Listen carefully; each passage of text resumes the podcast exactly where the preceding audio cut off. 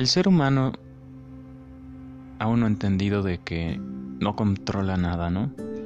Una escuela filosófica del pasado llamada el estoicismo se dio cuenta, ¿no? Razonando, dialogando, sacaron la conclusión de que querer controlar o desear controlar las cosas nos trae más frustraciones que placer. Entonces, ¿cómo evitar eso? Tratar de no engancharse en lo que uno no puede controlar. ¿Por qué? Porque por ende va a sufrir.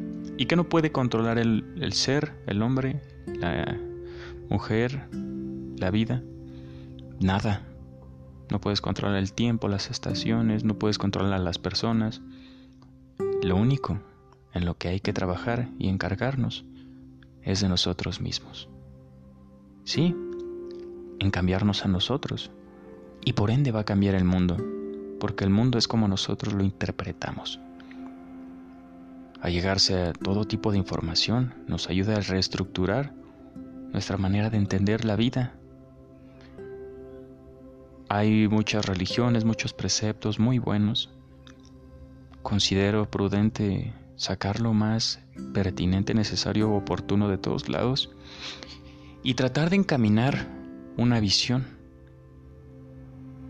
que la meta final es Dios. Así es, ahí va a estar Él cuando lo necesites. Hay tres principios fundamentales de la fe. Uno, todo proviene de Él. Todo, absolutamente todo. Que ayer te caíste y te abriste la cabeza. Que ayer mm, se murió tu abuelo, tu perro, todo, absolutamente todo. Solo Él sabe por qué pasan las cosas. Dos,